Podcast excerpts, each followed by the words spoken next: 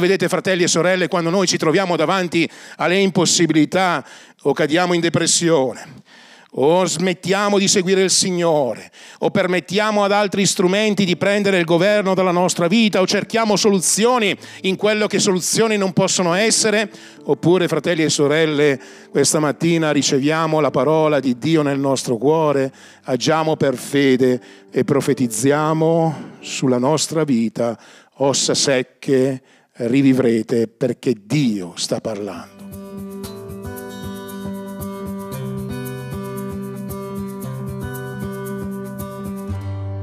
Amen. Allora, questa mattina vi voglio portare nel libro di Ezechiele, al capitolo trentasette. Il titolo di questo messaggio è Così dice il Signore, e quindi parleremo dell'autorità di Dio nella nostra vita e nel nostro percorso spirituale. Credo che questa mattina ci possano essere delle persone in mezzo a noi, tutti noi, che abbiamo bisogno di eh, ascoltare che cosa dice il Signore, cosa vuole Dio dalla nostra vita. Abbiamo imparato che le opinioni delle persone sono importanti, ma eh, la cosa più importante è quello che il Signore dice, i piani che noi abbiamo per la nostra vita, i piani che gli altri possono avere per la nostra vita sono più o meno importanti, ma noi vogliamo invitare il piano di Dio a sussistere nella nostra vita. E se Dio prenderà il governo veramente della nostra vita, allora noi vedremo quello che vedremo questa mattina, vedremo dei miracoli avvenire nella nostra vita, avvenire nelle nostre relazioni, nelle nostre famiglie, nell'opera che Dio ci ha affidato, e questo è quello che vogliamo vedere. Leggeremo in Ezechiele trentasette. Leggeremo dal versetto uno al versetto quattordici, è una storia che conoscete tutti sicuramente, e che però questa mattina, insomma, sicuramente ci aiuterà a fare delle riflessioni sulla parola di Dio, ma soprattutto vedere come eh, questa parola diventerà efficace per la nostra vita. Dal versetto uno è scritto: «La mano del Signore fu sopra di me, e il Signore mi trasportò mediante lo Spirito e mi depose in mezzo a una valle piena di ossa. Mi fece passare presso di esse tutt'attorno, ed ecco erano numerosissime sulla superficie della valle, ed erano anche molto secche. Mi disse: figlio d'uomo, eh, queste ossa potrebbero rivivere? Io risposi: Signore Dio, tu lo sai. E mi disse: profetizza su queste ossa secche, di loro: ossa secche, ascoltate la parola del Signore. Così dice il Signore Dio a queste ossa: ecco, io faccio entrare in voi lo spirito e voi rivivrete, metterò su di voi dei muscoli, farò nascere su di voi della carne, vi coprirò di pelle, metterò in voi lo spirito e voi rivedrete e conoscerete che io sono il Signore. Io profetizzai come era stato comandato, e come io profetizzavo si fece un rumore, ed ecco un movimento, le ossa si accostarono l'una alle altre, e io guardai, ecco venire su di esse dei muscoli, crescervi la carne e la pelle ricoprirle, ma non c'era in esse nessuno spirito. Allora egli mi disse: profetizza allo spirito, profetizza, figlio d'uomo, e di allo spirito: così parla il Signore Dio, vieni dai quattro venti, o spirito, e soffia su questi uccisi e fa che rivivano. Io profetizzai come egli mi aveva comandato, e lo spirito entrò ed essi e tornarono alla vita, e si alzarono in piedi, erano un esercito grande, grandissimo.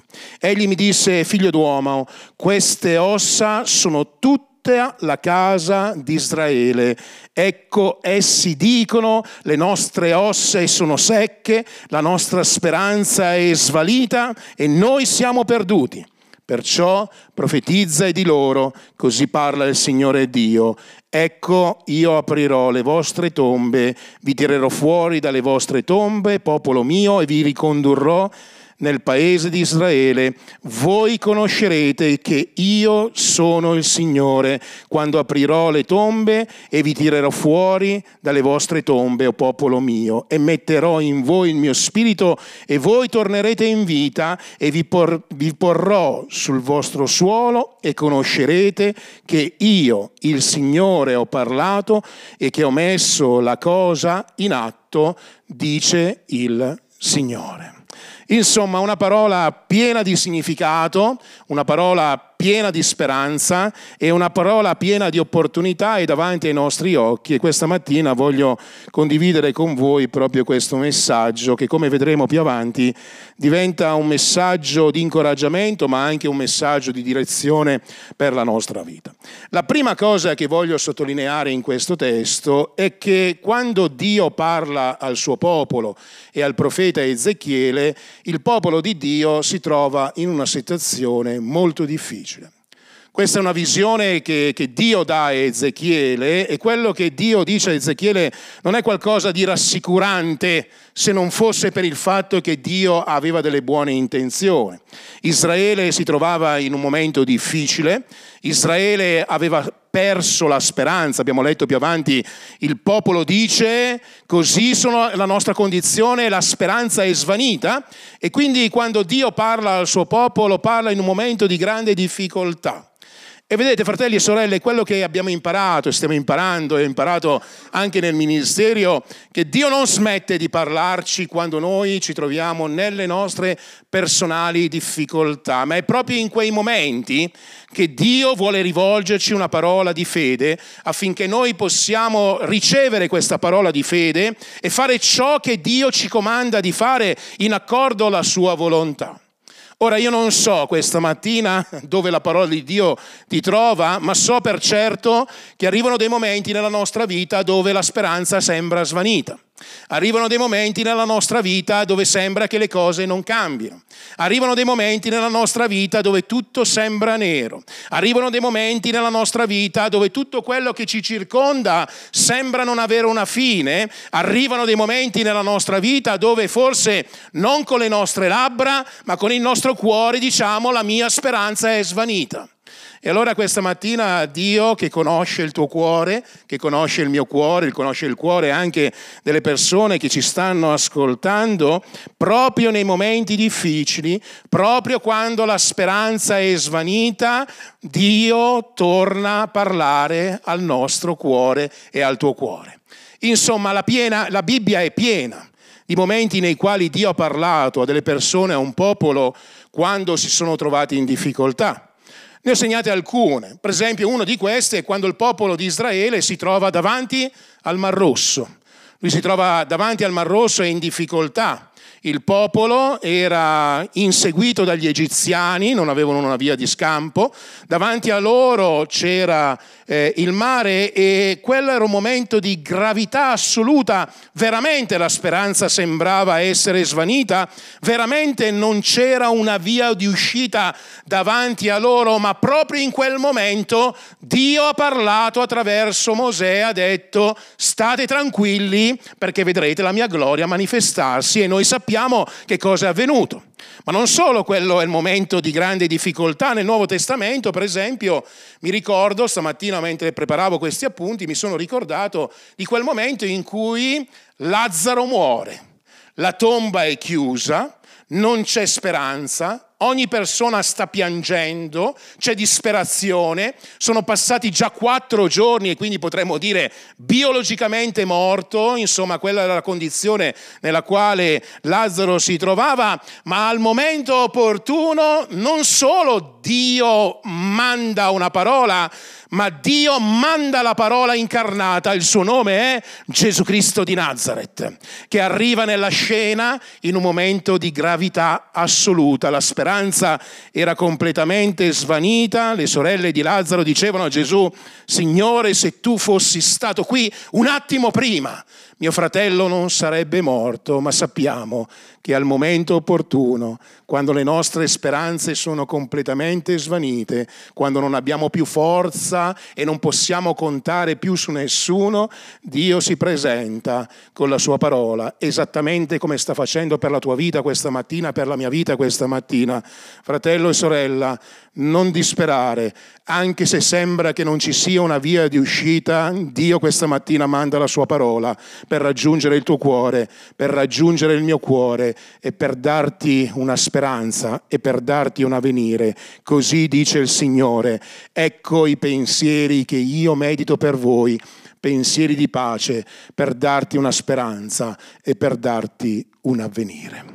La seconda cosa che vedo in questo testo, in un modo particolare, è che quando Dio vuole fare qualcosa nella nostra vita, lo vuole fare partecipandoci nella fede e nelle azioni.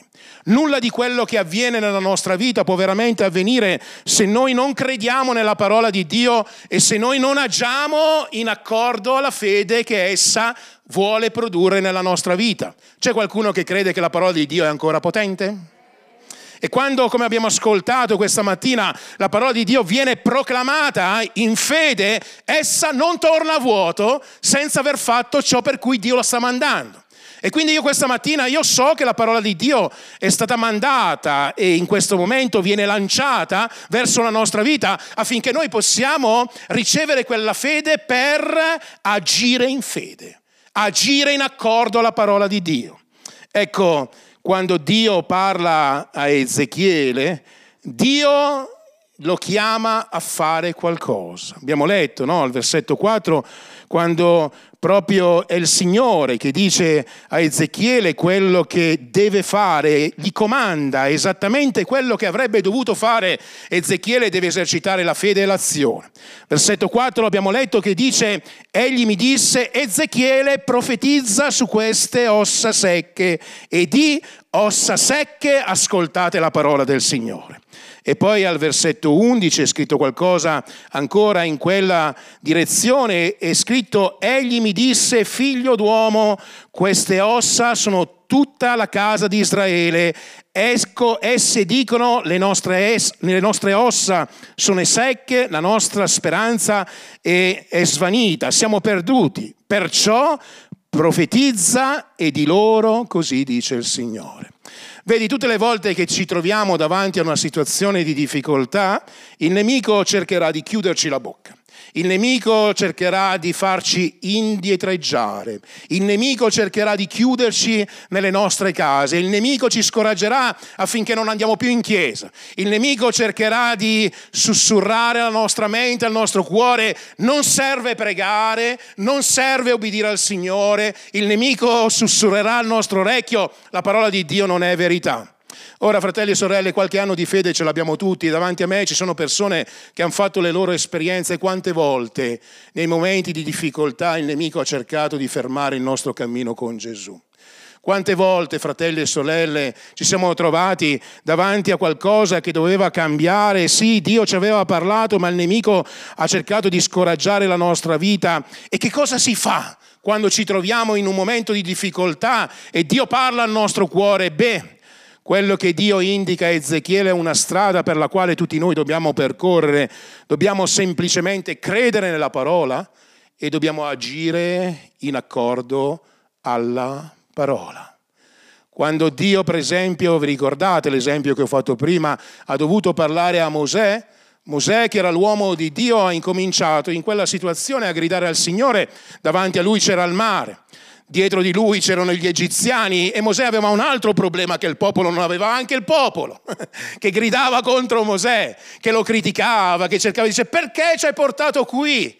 Non era meglio morire in Egitto piuttosto che morire di fame nel deserto? Pensate, Mosè a quel momento di difficoltà si ritrova in una situazione così blindata, ma mentre Dio parla al suo cuore, Mosè incomincia a gridare al Signore e mentre Mosè grida al Signore, Dio gli dice: Mosè, ma perché stai gridando a me? Mosè, perché stai piangendo? Mosè, perché stai gridando a me? Dice sostanzialmente: che cosa c'è nelle tue mani? Un bastone, stendilo e vedrai la mia gloria. Ed è esattamente quello che Dio dice a Ezechiele quando gli dice profetizza su queste ossa. Ed è esattamente quello che Dio dice a Mosè dicendo credi nella mia parola e agisci in fede in quello che io ti ho comandato. Ed è esattamente ciò che Gesù fa davanti alla tomba di Lazzaro, parlando di questi esempi che stiamo prendendo in esame questa mattina, davanti alla tomba di Lazzaro, che cosa ha fatto? Gesù non si è disperato, ha semplicemente dato un comando, un ordine, ha profetizzato su quella tomba che era ancora piena e ha detto, vi ricordate cosa ha detto Gesù? Lazzaro, vieni fuori! In altre parole, vedete fratelli e sorelle, quando noi ci troviamo davanti alle impossibilità o cadiamo in depressione, o smettiamo di seguire il Signore, o permettiamo ad altri strumenti di prendere il governo della nostra vita, o cerchiamo soluzioni in quello che soluzioni non possono essere, oppure, fratelli e sorelle, questa mattina riceviamo la parola di Dio nel nostro cuore, agiamo per fede e profetizziamo sulla nostra vita, ossa secche rivivrete perché Dio sta parlando. Beh, questa mattina ti voglio incoraggiare e ti voglio, ti voglio dire che puoi incominciare a profetizzare sulla tua vita. Puoi incominciare a credere che Dio ti sta rialzando. Puoi incominciare a sperare che la tua vita stia cambiando, puoi incominciare a ritornare a sognare quello che il Signore aveva messo nella tua vita, puoi tornare a credere che servirai il Signore, che onorerai Dio, puoi incominciare a pensare che la tua vita non è finita, il tuo matrimonio non è finito, incomincia a profetizzare sulla tua vita, incomincia a credere con tutto il tuo cuore che c'è una possibilità di svolta, che i tuoi figli vedranno la gloria di Dio, che tornerai ad amare il Signore con tutto il tuo cuore, che tornerai a bruciare di passione per Dio. C'è qualcuno che crede in questa parola? E allora non credere solo nel tuo cuore, profetizza questa mattina. Profetizza nella tua vita, incomincia a dire Signore, sono venuto in questo luogo, sono venuta in questo luogo con tanta difficoltà, con tanta tristezza, con tanta incertezza. Anch'io avevo detto non c'è più speranza per me. Come poteva quell'uomo conoscere la, mi- la mia condizione? Eppure tu mandi la parola questa mattina e mi incoraggi a credere che la speranza non è svanita, che il mio piano, che il tuo piano è ancora stabile nella mia vita e che io vedrò la tua gloria. Quando noi agiamo in accordo alla parola di Dio, allora, fratelli e sorelle, succedono le cose che noi avevamo smesso di pensare. Vi immaginate quel momento particolare dove Ezechiele si ritrova in questa situazione? Scoraggiato, profetizza. Scoraggiato, riceve fede e agisce. Da una situazione di scoraggiamento, di impossibilità, perché insomma quello che i suoi occhi vedevano non era esattamente il massimo della vita, incomincia a profetizzare. E vedete, fratelli e sorelle, io vorrei che voi poteste immaginare quest'uomo che sta profetizzando in un cimitero, che sta proclamando la parola di Dio, parola di speranza. E dal versetto sette è proprio scritto questo, che mentre lui stava profetizzando, come gli era stato comandato e come io profetizzai, si fece un rumore ed ecco un movimento, le ossa si accostarono l'una alle altre, io guardai ed ecco venire su di me, su di loro dei muscoli, crescervi la carne, la pelle ricoprirli, ma non c'era in esse nessuno spirito. Allora egli mi disse, profetizza lo spirito, profetizza figlio d'uomo, e dì allo spirito, così parla il Signore, Dio, vieni dai quattro venti, e lo spirito soffiò su questi uccisi affinché essi rivivano. Io profetizzai come egli mi aveva comandato e lo spirito entrò in essi e tornarono in vita, si alzarono in piedi ed erano un esercito grande e grandissimo. Non è forse incoraggiante, fratelli e sorelle, questa mattina vedere che quando noi riceviamo la parola di Dio e proclamiamo la parola di Dio e obbediamo al Signore, le cose veramente cambiano. Davanti a Ezechiele non c'è più un ammasso di ossa, ma c'è un esercito potente. Davanti a Ezechiele non c'è la sconfitta, ma c'è la speranza. Davanti al Mar Rosso Mosè non ha visto la fine del popolo e la sua fine, ma ha visto il mare aprirsi davanti a loro e ha visto la fine dei nemici di Dio.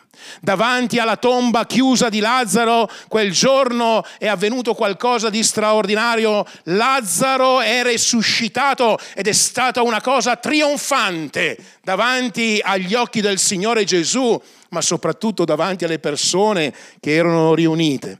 E allora, fratello mio, sorella mia, questa mattina Dio ti vuole incoraggiare e ti vuole dire che il mare si può ancora aprire nel nome di Gesù.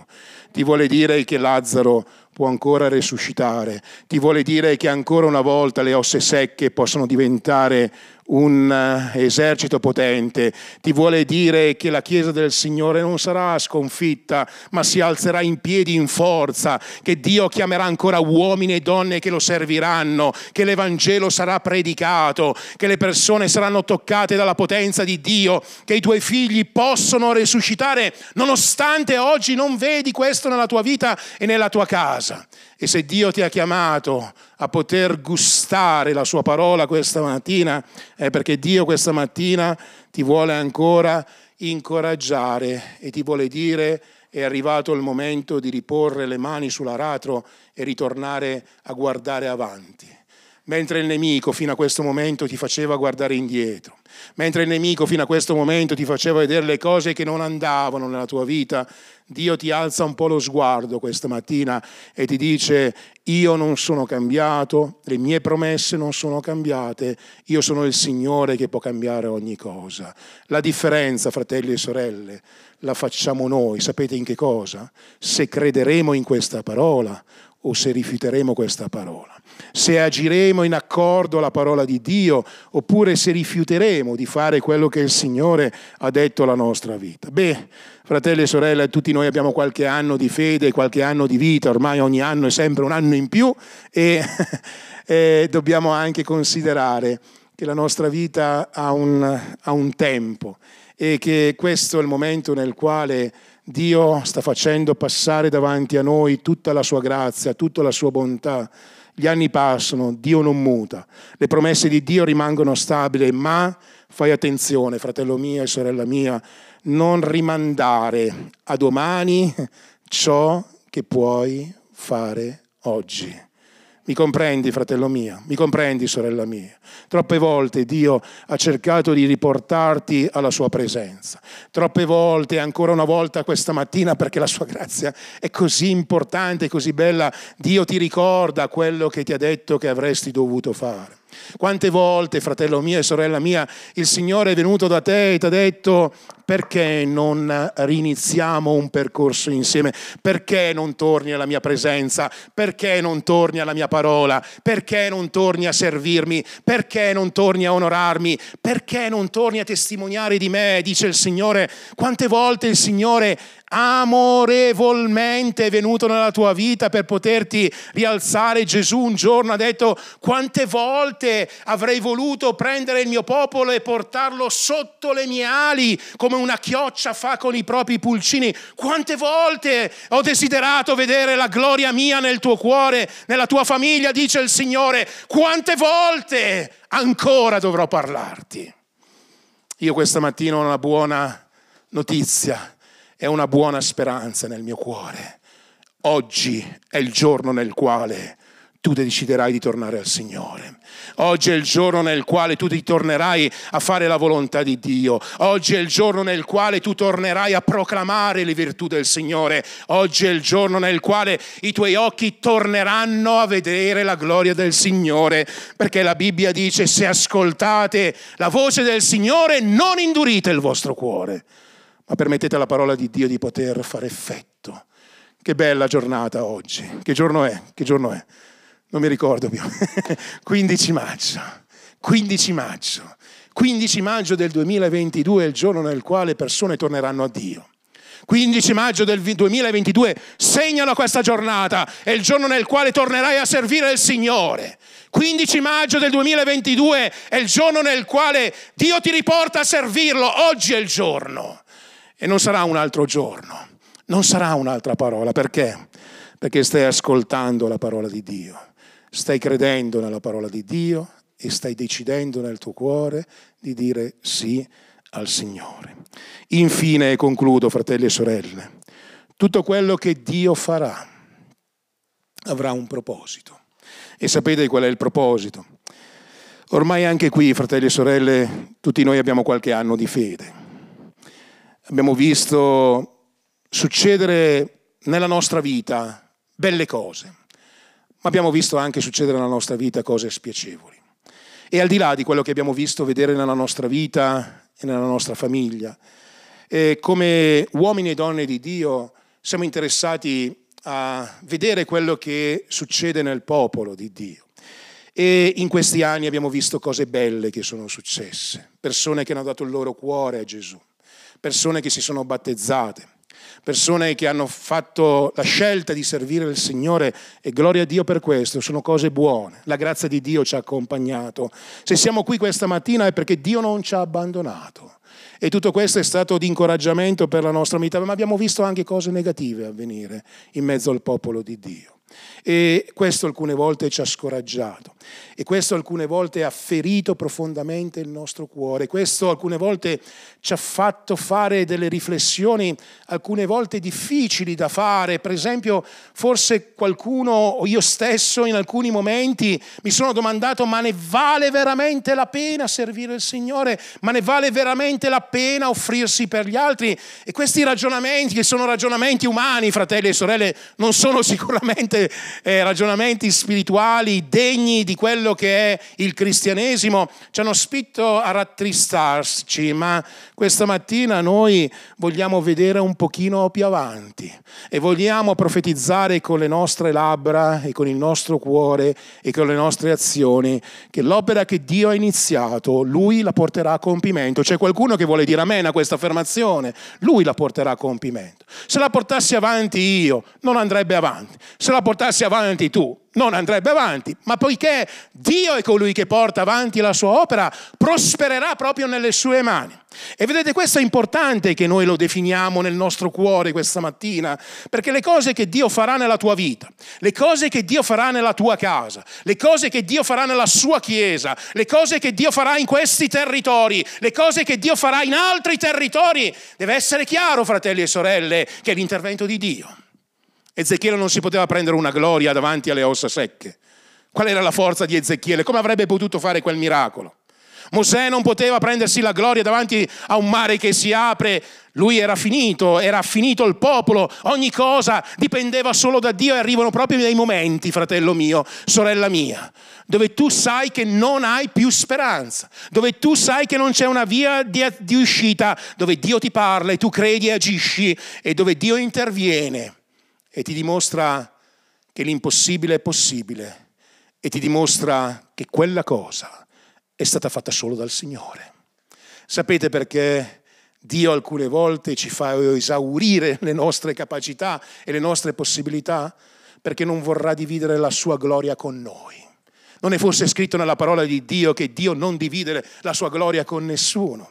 E questo è quello che esattamente Dio ci dice nella sua parola ancora questa mattina, in conclusione a questo messaggio, versetto quattordici, il versetto con quale questo testo che abbiamo letto conclude, ed esattamente il testo con il quale anch'io concluderò la mia predicazione questa mattina.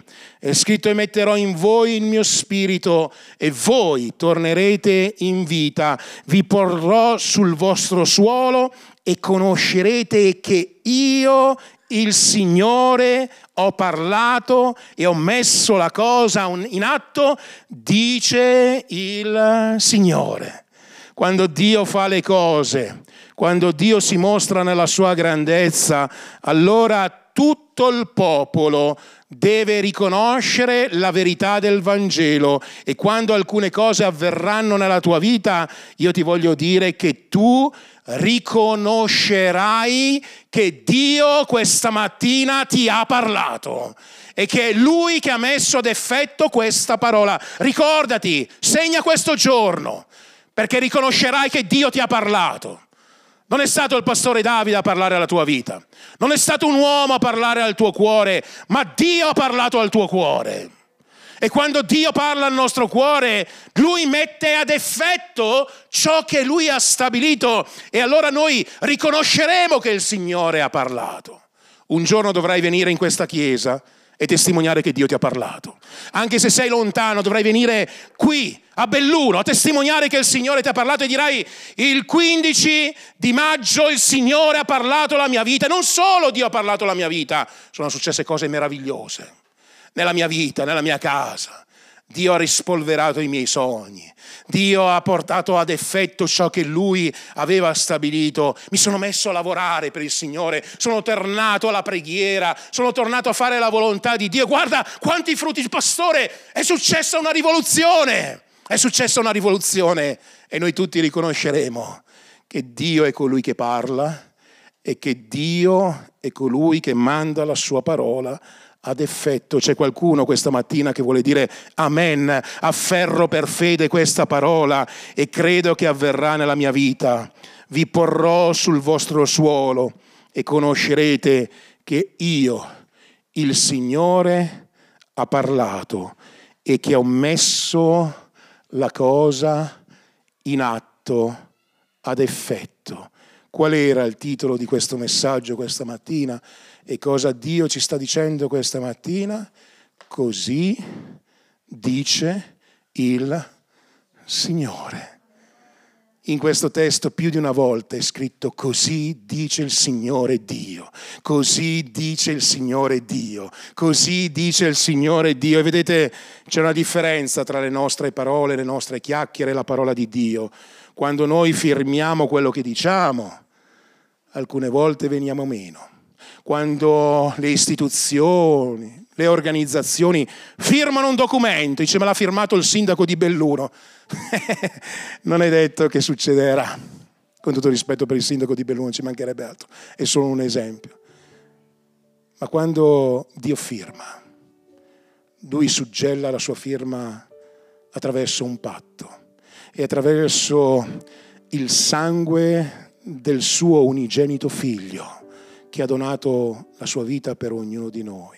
Il fatto di sapere che così dice il Signore questa mattina mi dà la tranquillità di poter ricevere questa parola, di non scoraggiarmi davanti ai miei combattimenti, di poter realizzare che se agirò in fede, in accordo alla parola di Dio, le ossa secche diventeranno un esercito numerosissimo e noi vedremo l'opera di Dio avanzare. Che cosa farai tu, fratello mio? Che cosa faremo noi, fratelli cari? Accetteremo questa mattina la sfida della parola di Dio? Accetterai questa mattina il desiderio del cuore di Dio di tornare a Lui? Accetterai il desiderio di Dio di ritornare a lavorare per il Signore? Lo farai questa mattina, sorella mia? Lo farai, sorella mia, questa mattina? Tornerai a onorare Dio con la tua vita? Tornerai a servire il Signore per quello che Dio ti ha dato? Tornerai a proclamare le virtù del Signore ad altre donne? Lo farai, sorella mia, questa mattina? Lo farai, dice il Signore? Se lo farai, vedrai la mia gloria manifestata. Lo farai, fratello mio? Lo faremo insieme?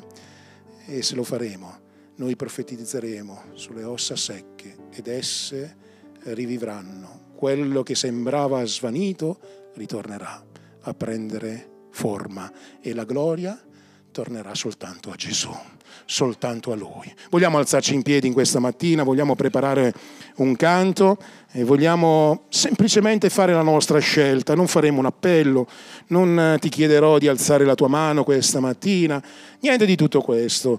Ti chiederò semplicemente di fare la tua scelta nel tuo cuore e, e ti dirò che se farai la tua scelta, Dio ti mostrerà ancora la sua gloria. Che il tuo cuore questa mattina possa dire sì al Signore e possa fare tutto ciò che Dio questa mattina ti ha comandato, esattamente come Ezechiele fece, che si mosse in fede e agì in accordo alla parola che aveva ricevuto. Padre, noi questa mattina, mentre ci predisponiamo ad adorarti, ti ringraziamo per la tua parola e io voglio profetizzare questa mattina vita nel nome di Gesù. Voglio profetizzare un ritorno a te questa mattina nel nome di Gesù. Voglio profetizzare questa mattina un ritorno alle armi per quanti avevano abbandonato le armi nel nome di Gesù. Voglio profetizzare vita in ogni chiesa, vittoria in ogni territorio e speranza in ogni cuore, perché colui che ha iniziato un'opera buona in noi la porterà a compimento fino al giorno di Cristo Gesù. E le porte dell'inferno non potranno prevaricare, fermare la tua Chiesa, Signore. E te, Signore, vada ogni onore e gloria, perché noi riconosceremo che Tu hai parlato e che Tu hai mandato la Tua parola ad effetto. Nel nome potente e prezioso di Gesù, la Chiesa risponde Amen e Amen.